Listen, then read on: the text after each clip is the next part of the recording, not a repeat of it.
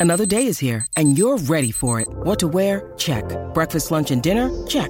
Planning for what's next and how to save for it? That's where Bank of America can help. For your financial to-dos, Bank of America has experts ready to help get you closer to your goals. Get started at one of our local financial centers or 24-7 in our mobile banking app. Find a location near you at bankofamerica.com slash talk to us. What would you like the power to do? Mobile banking requires downloading the app and is only available for select devices. Message and data rates may apply. Bank of America and a member FDIC. The Drive Show with Peter Vlahos. Toolmart, your complete tool centre. Proudly WA owned and operated for over 40 years. Quarter past five, wherever you may be listening on SEN 657 in Perth and through the wet suburbs of Perth. Gee, it's been a cold day today. As I said, I think our coldest day for a long, long time with the temperature just over 12 degrees. But it will warm up and we're in for some sunny winter days uh, coming up. Uh, so look, we can look forward to that. Also, for those people listening on SEN Spirit 621 through Bunbury and all through the beautiful southwest, uh, in the goldfields at SEN 1611 on DAB Plus Radio at SEN Peel or on the SEN WA app. It's great to have your company here on this Tuesday. Let's talk about world football. And uh, Adam Peacock, uh, you know him very well, has been involved in uh, the televising and the commentary of world football for a number of years, uh, works uh, and writes for Code Sports, and also does a bit of work for SEN in Sydney, and uh, certainly knows the round ball game, the world game. Adam, thanks for your time this afternoon here on Drive with Peter Vlahos. Hey, Pete, how are you? I'm very well. Uh, thanks for joining us. Uh, certainly intriguing the start of the EPL season. It started just a fraction early this time around because the hiatus that the Premier League will have when the World Cup rolls around, commencing November the 21st, and of course going the World Cup until a week before Christmas. But the big story to come out of the weekend is no doubt Manchester United. The fact that they lost at home. Mm-hmm to Brighton by two goals to one. The last time that happened, I think it was in the FA Cup tie back in 1909. United, the big losers out of the weekend. Yeah, it's uh, it was a fine point on it for Manchester United because, well, overall, they need time to get better. But when you're a new manager like Erik Ten Hag is, and you've got a very impatient fan base who are protesting out the front of the ground about the owners being involved in the club sometimes.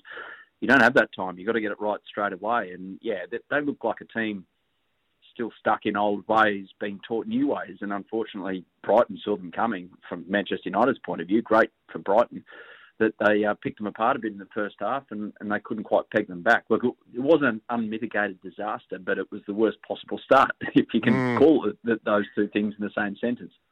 And of course, uh, we saw Manchester United here at Optus Stadium. They played that friendly as part of their Australian uh, tour. They took on Aston Villa, and it was a, very entertaining game in pretty ordinary conditions. The pitch was pretty poor because of the rain we had leading up to that. A two-all draw, but some of their players looked okay, Fernandes and Rashford and others, but they have lost a few big names, and of course there is that question mark over Cristiano Ronaldo and where he's going to sit going forward. Yeah, it looks like he stays because he was involved on the weekend. He came on just before the hour mark, so I, I think there's no certainties, but by the end of the month when the transfer window shuts, he'll still be a Manchester United player. That's how it's playing out at the moment. But yeah, they just yeah that uh, trial form, which basically those pre-season matches were over in Perth and around the country, are one thing. But I, I, I knew even when they beat they smashed Liverpool up in uh, Southeast mm. Asia before they got to Australia. I didn't know that once they start playing against teams who realise how Manchester United want to play, he's very orderly how he wants to play Ten Hag with the ball. Um, he wants to be a high possession, quick moving ball, um, ball movement. That if you turn the ball over quickly, then you can pick part, and that's what happened for the second goal for Manchester United. So if if they're not fully in unison, they can be got at by a well organised team full of good players, and, and Brighton certainly proved that on the weekend. Yeah, certainly was. Saying that, Liverpool, of course, are regarded as one of the real challengers for the Premier League title uh, this season. Uh, Manchester City started off well, of course, uh, winning uh, against West Ham away from home by two goals to nil, and they looked very, very slick indeed. On the other hand, Liverpool had a fight on their hands at Craven Cottage against newly promoted Fulham. Yeah, and they looked. Oh, it's, it's harsh to say they looked as clunky as Manchester United because that's set that aside. Manchester United, that's a story in itself. But Liverpool did look a little dysfunctional at times in that game against Fulham. Um, it looked like they were still getting their legs as well, um, still working out their patterns and, and movement. And Fulham set up really well. They found it really difficult to play through the middle, Liverpool, so they, they got frustrated there. Two all draw. I think at the end, Jurgen Klopp, he, he wasn't totally convinced about the legalities of both Fulham's goals, but he was totally convinced about that's all his side deserved at the most was a draw because they they did, for all intents and purposes, come off second best against a very good promoted side. So Fulham can look at it and think, oh, we're a little unlucky, and it's probably a very good time to get Liverpool, given they've had such a huge few seasons, and maybe the, the short turnaround in the off season is is a contributing factor. But um, yeah, they, they did well to get a point in the end, which sounds really weird, Liverpool. Yeah. What about Manchester City? Uh, they seem the team to run down, aren't they? They they look like even with their recruitment uh, they look like certainly the team to beat. Yeah, whether or not they got the because they're going to have a lot of players go to the World Cup. Whether or not they've got the depth to, to cover all that remains to be seen. But uh, slick was the word that you used earlier, Peter. I totally agree with that word. Is against uh, West Ham, and that's a really difficult place to go. Um, the, the, Olympic Stadium and West Ham have had a great couple of seasons under David Moyes. So to come up with a performance like that and all the chances that they created, and yeah, they, they, they let a couple of chances um, go against them as, as the game went on. But really, there was there was only going to be one winner in that, so it's a it's a perfect start for an mm. away performance to win like that. It's it couldn't get much better for Manchester City. So you look at the uh, top contenders, Adam, and of course Manchester City will be there, Liverpool will be there. There's talk about the London clubs, uh, Chelsea and Tottenham and Arsenal. How do you see it? Um, falling out uh, in relation to Champions League spot, and people aren't talking about Manchester United getting anywhere near the top four, which is quite damning again on that uh, huge club. Yeah, I think it's a race in six, and, and you'd be brave to suggest that one of Manchester City and Liverpool won't win the title, uh, given the battles that they've had over the past three seasons. So uh, you, you put those two in the top four, that leaves two more spots for four more teams. And I think it's pretty even between Arsenal, Tottenham, Chelsea, and Manchester United. It's about in this first little period who can pick up as many wins as possible, get through the World Cup with a, with as few injuries as possible, and then reset for the new season and perhaps go into the market as required in January uh, to, to top up. But yeah, I, I, I can't really split them at this stage. I, I wouldn't be like I, before the season. I said Arsenal and Chelsea to finish top four, but it was without conviction because Spurs obviously they got off to a great start on the weekend. They'll play much tougher sides than Southampton, who they thrashed, and Manchester United will get better. So I, I don't think it's definitive anything out of the weekend, but it was very impressive from Spurs and Arsenal in particular to get off to the starts that they did. Mm.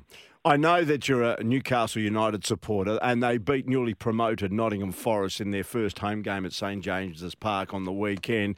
But as we know, with the new Saudi investment now, and they finished off the season pretty well last year, but prior to that, they were perennial strugglers. What about Newcastle mm. United? Do you think they'd be aiming at a top half finish this season, wouldn't you think?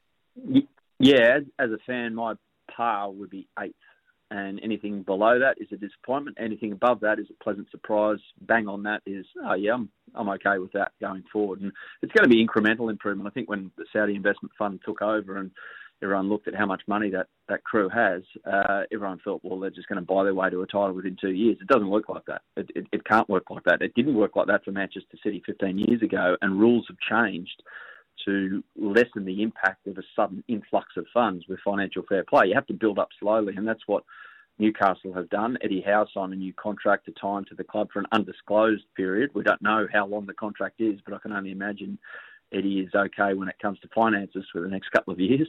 Um, but he's done, he deserves it because he's done a great job. The, the intensity of Newcastle, the way that they, they're matching it with some of the better sides and not struggling against the sides that they're expected to beat, i.e., with all due respect to Nottingham Forest, Nottingham Forest on the weekend, they dominated that game and they totally deserved three points, probably mm. a couple more goals. So impressive start. But that said, next week it's a trip to Brighton, and Brighton are feeling pretty good about themselves as well. So it's a bit of a wait and see with Newcastle, but I think they can finish top top half definitely. Couple of final questions. We'll just get away from the Premier League and look at the Socceroos, and in particular Celtic, with Aaron Mooy, of course, going to Celtic. Harry Kewell, now an assistant to Ange Postecoglou at Celtic, a real Australian flavour. Can Ange make it back to back titles, Scottish Premier League titles? What are your thoughts? Uh, and a big night tonight for Rangers, isn't it? I think they play in that uh, Champions League qualification match after losing 2 0 away. They're back home trying to beat the Belgium side, who, from all reports, are a pretty good outfit. Yeah, they're, they're up against it in that, but I'm not going to count it um, out a, a, full house at Ibrox for, for Rangers. So, um, yeah, that's, I wouldn't say definitive that particular first leg result for the, the overall result, but uh, Celtic, yeah, it's it's going to be between themselves and Rangers. Rangers improved at the back end of last season, so that, that once Giovanni van Bronckhorst came in for Steven Gerrard and they got used to his methods, they they got better. So as the season went on and they closed the gap a bit to Celtic, but still, and what he did um, should never it should never be underestimated. What he did in his first season there, because a lot of Celtic fans thought it was going to be a, a three year turnaround, but it wasn't. It was a one year turnaround. So I think definitely he can do it again. He's got good squad depth. Aaron Mooy, he's only playing a bit part role at the moment, but he'll get plenty of more minutes before the World Cup, which is great for the Socceroos. So yeah, definitely Ange. I, the, the, most intriguing thing for me about Ange this season, especially in the first part, is how Celtic fare in the Champions League. The draw mm. hasn't been done; it'll be done in a couple of weeks, so we'll, we'll, know. But if he can get them out of the group in the Champions League, well, it's, it's not quite winning the Scottish title for Rangers uh, for Celtic fans, but it's it's still a magnificent achievement to, to get a Scottish side out of the group stage of the Champions League. So we'll see how he goes. Yeah, no, looking forward to it, and had a pretty good start, of course, uh, beating Aberdeen at home in the first game there at Celtic Park. Now we've had a couple of texts uh, on the Temperate Bedshed text line here, Adam, on 0487 736 736. Adam, nice to hear your voice on SENWA. There you go, mate. You've already got a fan base over here. Uh, this is from Roy. Roy says, Can you ask Adam a question? I won't ask you for your top three commentary moments of all time, but in your time involved in uh, covering the World Game, what is your most treasured moment at the moment? Because Roy wants to hear from it. Uh, 2015 Asian Cup was pretty special that night when we scored an extra time against uh, against Korea and, and, and doing the coverage for Fox and the, the coverage all mo- that month for Fox was was unreal to be a part of and, and being on air to, to come back and actually coming back on air without a voice because I was yelling so much.